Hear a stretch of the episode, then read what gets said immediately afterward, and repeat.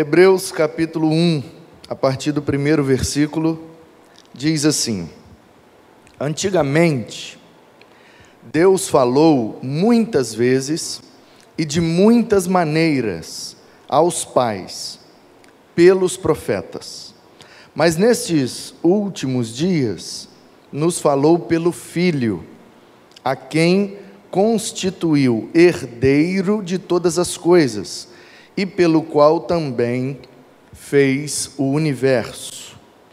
O Filho, que é o resplendor da glória de Deus e a expressão exata do seu ser, sustentando todas as coisas pela Sua palavra poderosa, depois de ter feito a purificação dos pecados, assentou-se à direita da majestade nas alturas, tendo se tornado tão superior aos anjos, quanto herdou mais excelente nome do que eles.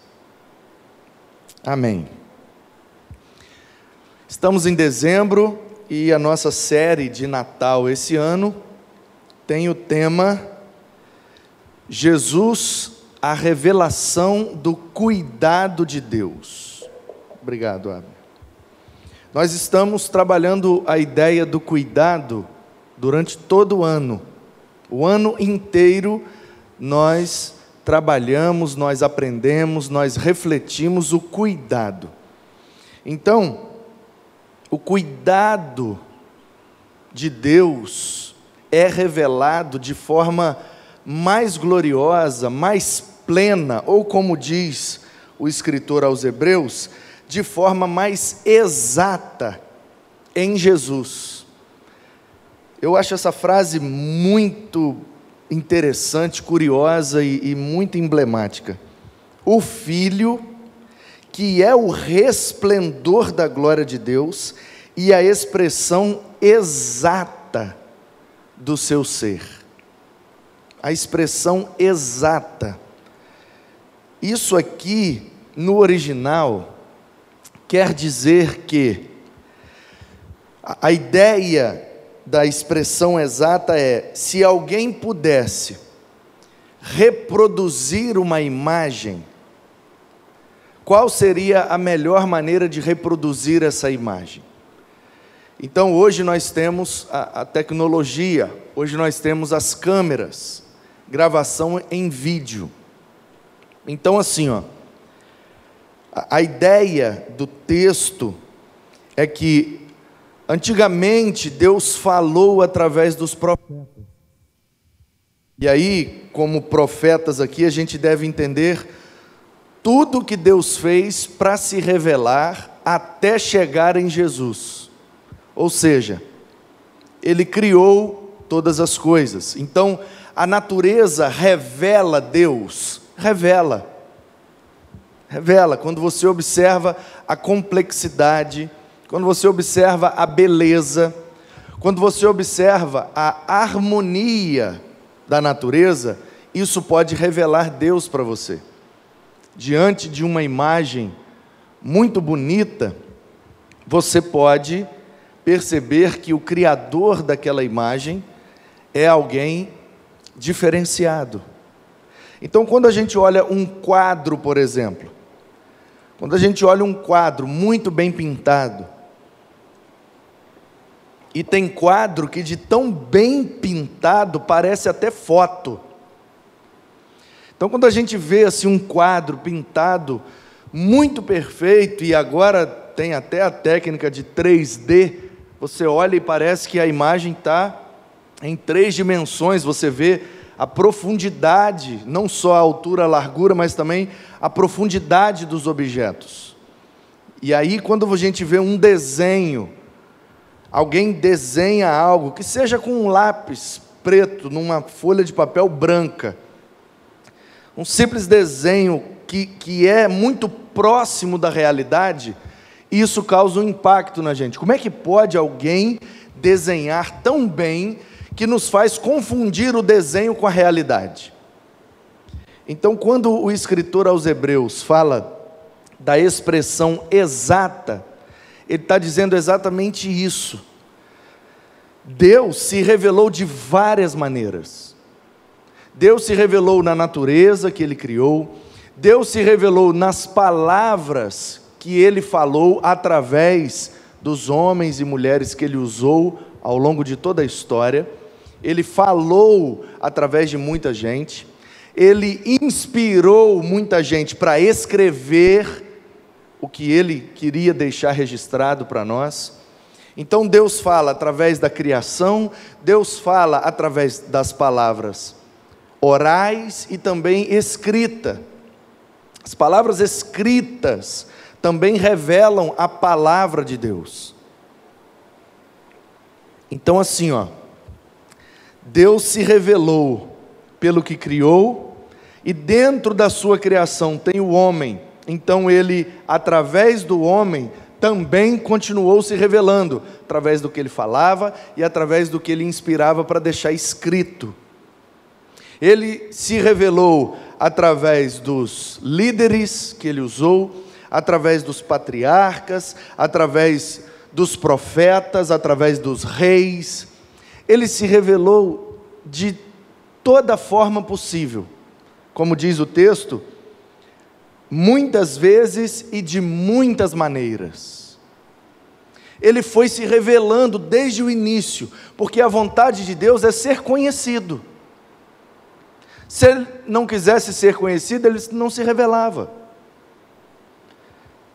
Então, o texto está dizendo: ele foi se revelando, ele foi se revelando de uma forma, mas dessa forma e dessa maneira, nem todo mundo compreendia que era Deus. Nem todo mundo que olha um pôr do sol concebe e conclui que por trás daquela linda imagem do pôr do sol tem um Criador que fez aquilo tão bonito. Nem todo mundo tem essa sensibilidade. Então, além da criação, ele se revelou através do que falava, através do que os homens iam escrevendo. E aí, a, a progressão do texto é isso: é como se Deus se revelava na natureza, mas poucas pessoas tinham acesso a essa revelação. Então ele se revelou através de palavras faladas e escritas também nem todo mundo conseguiu atingir a revelação. É como se Deus fosse é, é, dando desenhos para a gente. Então, como alguém olhar uma, uma paisagem e querer reproduzir aquela paisagem, mas primeiro reproduzia preto e branco, depois usava duas, três cores, depois usava cinco, seis cores e por último usava todas as cores possíveis.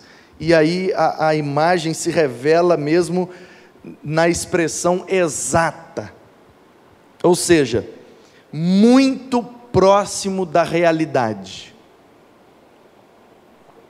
É isso que significa essa expressão exata. É muito próximo da realidade. E às vezes, eu não sei se acontece com vocês, mas às vezes, eu tiro foto de algumas coisas. E hoje, com as ferramentas que nós temos e as possibilidades tecnológicas, às vezes eu estou vendo assim, vocês sabem que eu gosto muito de pôr do sol. Então eu estou vendo um pôr do sol com o meu olho, ou o sol nascendo, né, na janela do quarto da Lara lá em casa, dá lá para a praia, então quando eu estou acordado no momento em que o sol está nascendo, não tem um dia que eu esteja acordado e o sol nascendo que eu não vá lá na janela conferir, deixa eu ver como é que está hoje. Nem todo dia está tão bonito, mas no dia que está bonito eu registro, eu tiro uma foto e tal. E já aconteceu comigo de eu tirar uma foto e olhar a paisagem, o nascer ou o pôr do sol, e olhar a foto e olhar a paisagem, olhar a foto, e às vezes a foto fica mais bonita do que a imagem real. Não sei se já aconteceu com você, eu não sei o que é que tem nesses celulares novos, nessas câmeras, mas tem situações em que a, o registro da imagem é mais bonito que a própria imagem.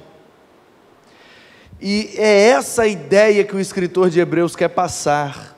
Porque Hebreus, irmãos, não é uma, uma epístola nem sua essência. Os alunos do Instituto Bíblico Guaranhuns já, já estudaram isso, passamos, já introduzimos todos os livros da Bíblia. Então, para você que tem interesse em aprender mais de todos os livros, está aí no nosso canal no YouTube uma playlist Instituto Bíblico Guaranhuns. 27 aulas já estão disponíveis. Todos os livros da Bíblia e as primeiras aulas de teologia sistemática. Paramos por causa da pandemia, daqui a pouco a gente volta e dá sequência ao curso. Instituto Bíblico Guaranhuns é o curso de teologia que a gente dá aqui na igreja gratuitamente, tanto presencial quanto online. E nós aprendemos que Hebreus foi enviado como carta. Foi escrito por alguém que não sabemos quem, muito influenciado pela teologia paulina, mas não sabemos se foi de fato Paulo, há várias possibilidades. Na minha opinião, tem dois nomes que são mais fortes, não tem como comprovar, não tem como, não tem como comprovar. Então, tudo que a gente falar é, com certeza da autoria de Hebreus é mera conjectura. Mas se é para conjecturar, eu acho que o nome mais forte seria Apolo, e tem várias razões e depois uma possibilidade grande de ser também João. Mas enfim. Não foi Paulo. Isso, isso a maioria dos eruditos tem convicção em afirmar que não foi Paulo.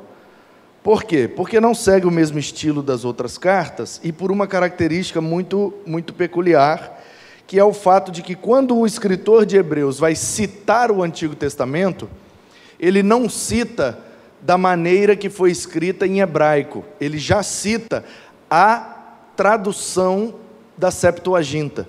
Então, muito provavelmente é um grego de nascença.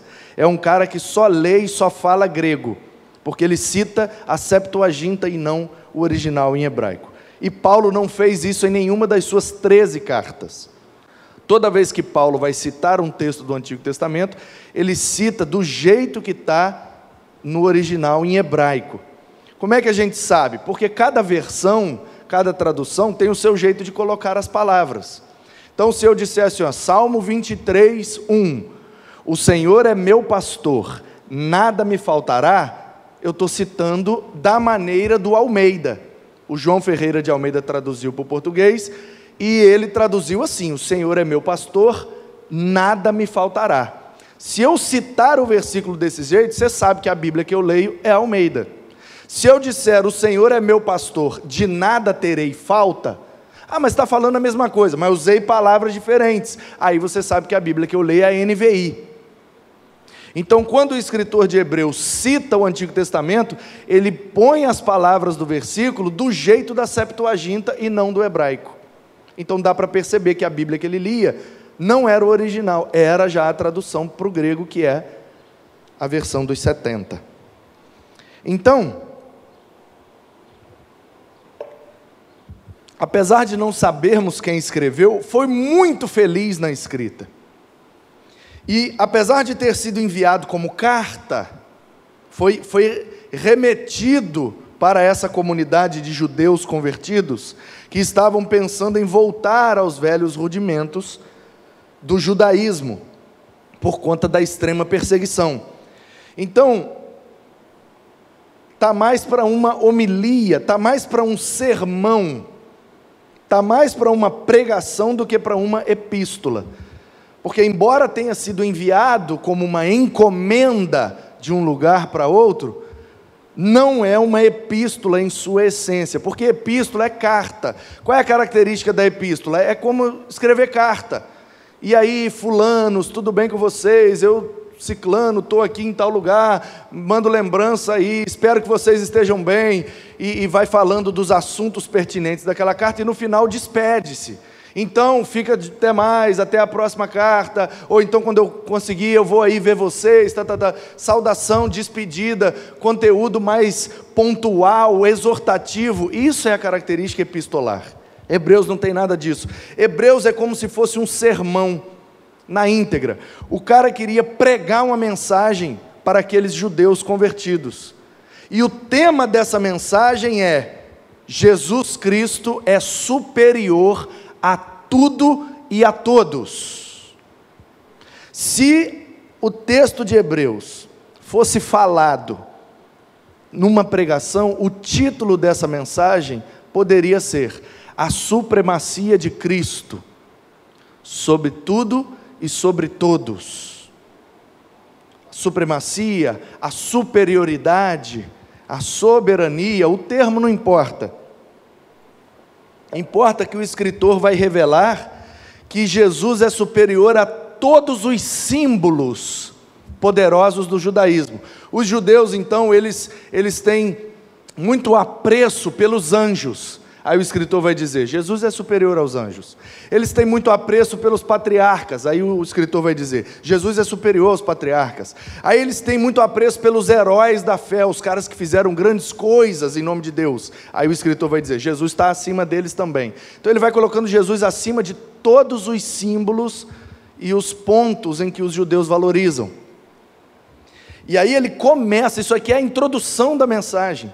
E na introdução ele diz: Olha, gente, antigamente, ó, desde a criação do mundo, Deus foi se revelando. Ele se revelou na natureza, ele se revelou naquilo que ele falava, naquilo que ele pedia para escrever, ele se revelou através dos seus feitos poderosos, das vitórias, ele foi se revelando. Mas nestes últimos dias, ou seja, recentemente, na história mais recente da humanidade, ele se revelou de forma mais plena na pessoa do seu filho.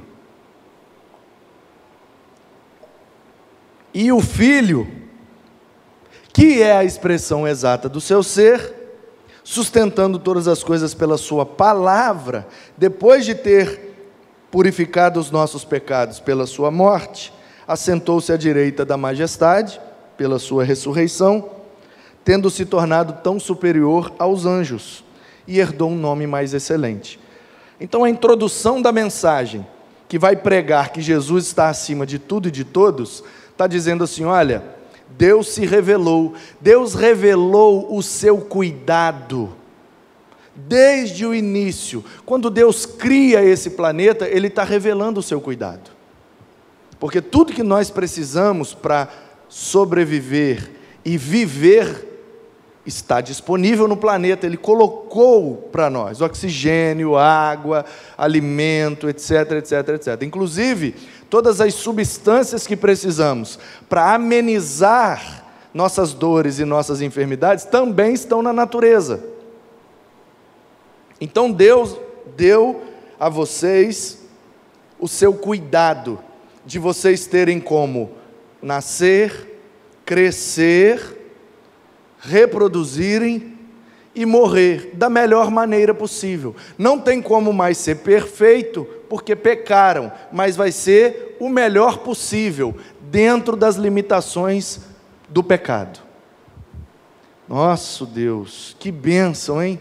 Olha como Deus cuida da gente. Ele fez o planeta com tudo que a gente precisa mas nem todos têm essa consciência, nem todos têm essa percepção. Não é todo mundo que senta diante de um prato de comida e tem a sensibilidade de agradecer a Deus por aquele sustento, porque aquilo veio da natureza e veio porque Deus deu condição de vir. A terra, as sementes, as espécies.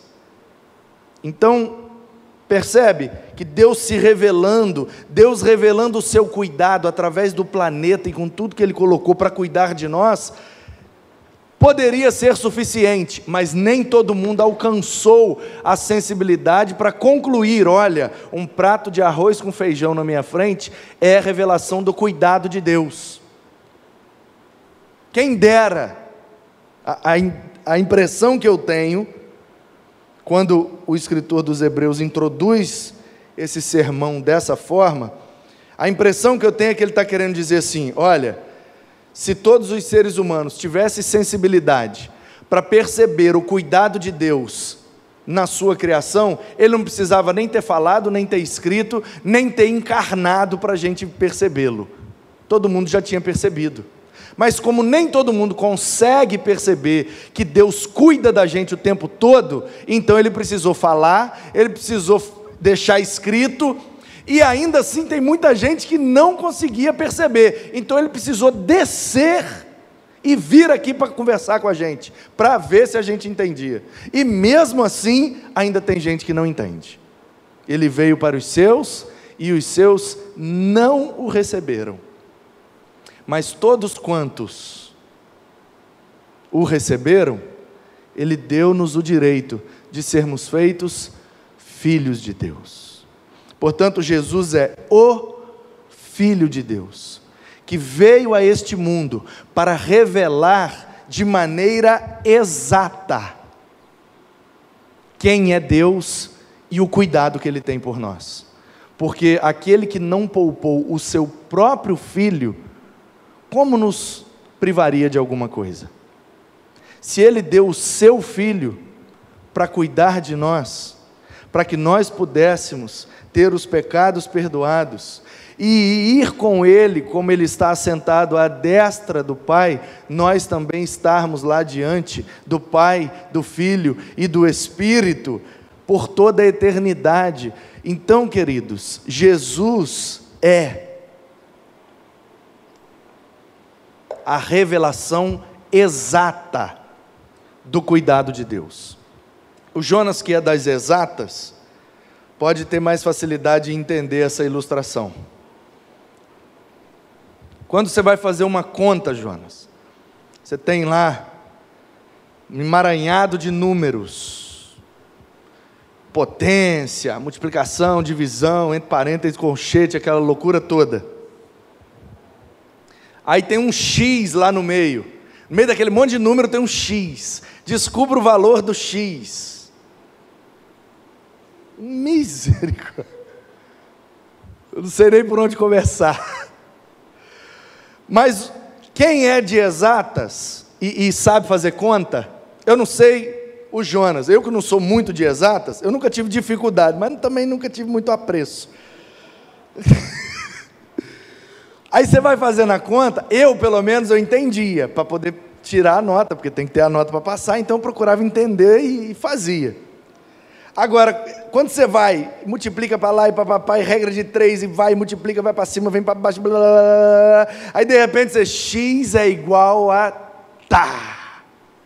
E aí você pega aquele valor, joga lá no x e, caramba, deu certinho.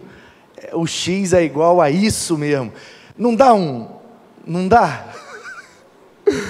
Ai, não dá uma, sensação, um negócio assim, uma leveza, um nossa, que delícia. Né, Fabrício? Você que está na engenharia, né? Dá um prazer. Então, queridos, o que o escritor de Hebreus está dizendo aí é exatamente isso. Olha, Jesus é a expressão exata, é como se fosse assim, ó na grande fórmula do mundo, na grande conta do mundo, quem fecha essa conta? Muito difícil, muitas complicações, muitas dúvidas, muitos questionamentos, muita injustiça. O mundo é um negócio complicadíssimo. Então é como se Deus dissesse assim: Olha, eu fui ensinando para vocês uma continha de somar, depois eu ensinei uma continha de diminuir, depois eu ensinei a multiplicar, depois eu ensinei a dividir, depois eu fui ensinando. Então é como se fosse assim: ó, Deus foi ensinando matemática para a gente, desde a continha mais fácil, até chegar naquela conta extremamente difícil, onde a gente deveria achar o valor do X. E quando a gente terminou a conta, a gente descobriu que o X é Jesus. Ou seja, não importa qual é a dúvida, não importa qual é o questionamento, não importa qual é a complexidade do problema, Jesus sempre vai se apresentar como a solução. Ele é sempre a resposta certa. Então o escritor está dizendo: olha, se tivéssemos que fazer uma conta,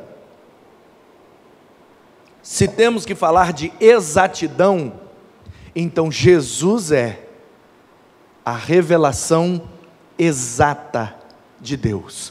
Tudo que Deus quer para você, tudo que Deus quer por você, tudo que Deus quer em você, tudo que Deus quer através de você e apesar de você está em Cristo. Senhor, o que, é que eu faço nessa situação? O que Jesus faria? A resposta exata é o que você tem que fazer. O que eu faço diante disto? O que Jesus faria. Deixa eu ver. Jesus faria isso, então é isso. Exatamente o que você tem que fazer. Percebe, irmãos? Ele é a revelação exata de Deus. Não importa a dúvida, não importa o questionamento, não importa a crise. Qual é a sua dificuldade? Olhe para Jesus e ele será a resposta exata para o problema que está diante de você, seja qual for. Qual for. Ah, pastor, mas eu estou com um problema no meu casamento. Como é que eu vou olhar para Jesus? Porque Jesus nunca foi casado. Então, como é que eu vou aprender com Jesus a como ser marido? Ora, é simples. Se você for um ser humano igual a Jesus, consequentemente você será um bom marido. Sim ou não? Ah, pastor, meu problema é com meu marido. Como é que eu vou aprender com Jesus a como ser uma, uma esposa boa? Olha, imite a Jesus em tudo e, consequentemente, você será uma boa esposa. Ah, eu quero ser um bom funcionário. Imite a Jesus e, consequentemente, você será um bom funcionário.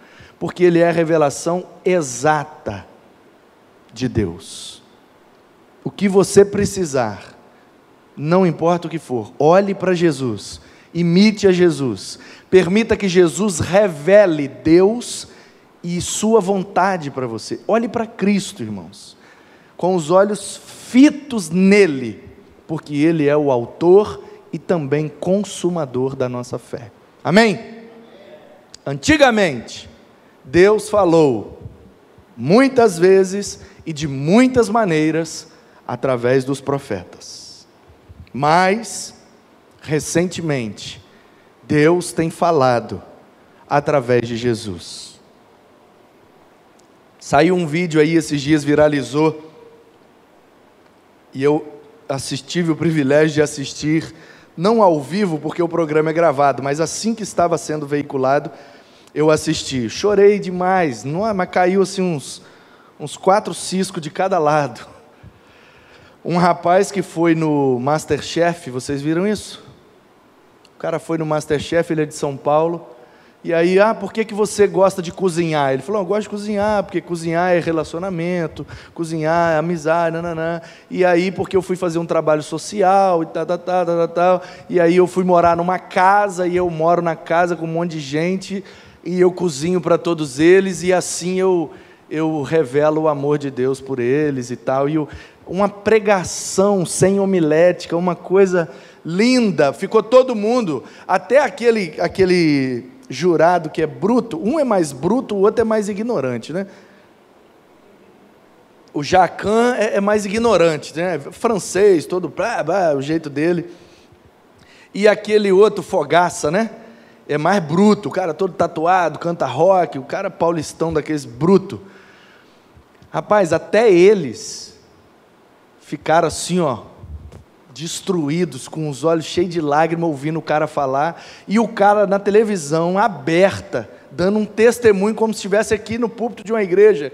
E ninguém cortou o que o cara falou, e pelo contrário, a televisão ainda usou aquilo para promover ainda mais o programa. E o que é que o menino falou ali, gente? Ele falou o seguinte: se eu fosse Jesus, era isso que eu faria. E aí ele ainda falou um negócio que me ensinou ainda. O cara, de maneira simples, com a vivência, ele disse: Não, porque Jesus, quando queria despedir dos amigos, ele fez uma janta. E aí ele ilustrou a ceia como uma comida que Jesus preparou para os seus amigos para criar laços afetivos com ele. E a gente faz isso até hoje em memória dele. Cara, pelo amor de Deus, dá um Oscar para esse menino. Percebe, irmãos? Ele não falou da natureza, ele não usou termos técnicos, ele não fez nenhuma conta mirabolante, ele não ficou defendendo uma tese, é, simplesmente ele falou: Olha, eu fiz o que Jesus faria. E todo mundo concluiu: E não é que ele está certo? Você pode até não querer ter a fé dele, você pode até não querer frequentar onde ele frequenta, você pode até não querer acreditar no Deus dele, mas você não tem como dizer que ele está errado e que não é bom o que ele está fazendo. É aquela ideia: pega-se mais moscas com uma gota de mel do que com um barril de vinagre. Ao invés da gente ficar batendo naquilo que está errado, por que, que a gente não fala do que a gente faz se o que a gente faz é certo? É simples. É simples. É só olhar para Jesus e responder diariamente a essa pergunta: O que Jesus faria? Se Ele é a revelação exata do cuidado de Deus, fazendo o que Ele faria, eu também serei a exatidão de Deus para qualquer problema desse mundo. Que assim seja na minha, na sua, nas nossas vidas, para a glória de Deus. Que sejamos, como filhos de Deus, imitadores de Cristo, para revelar exatamente o cuidado de Deus.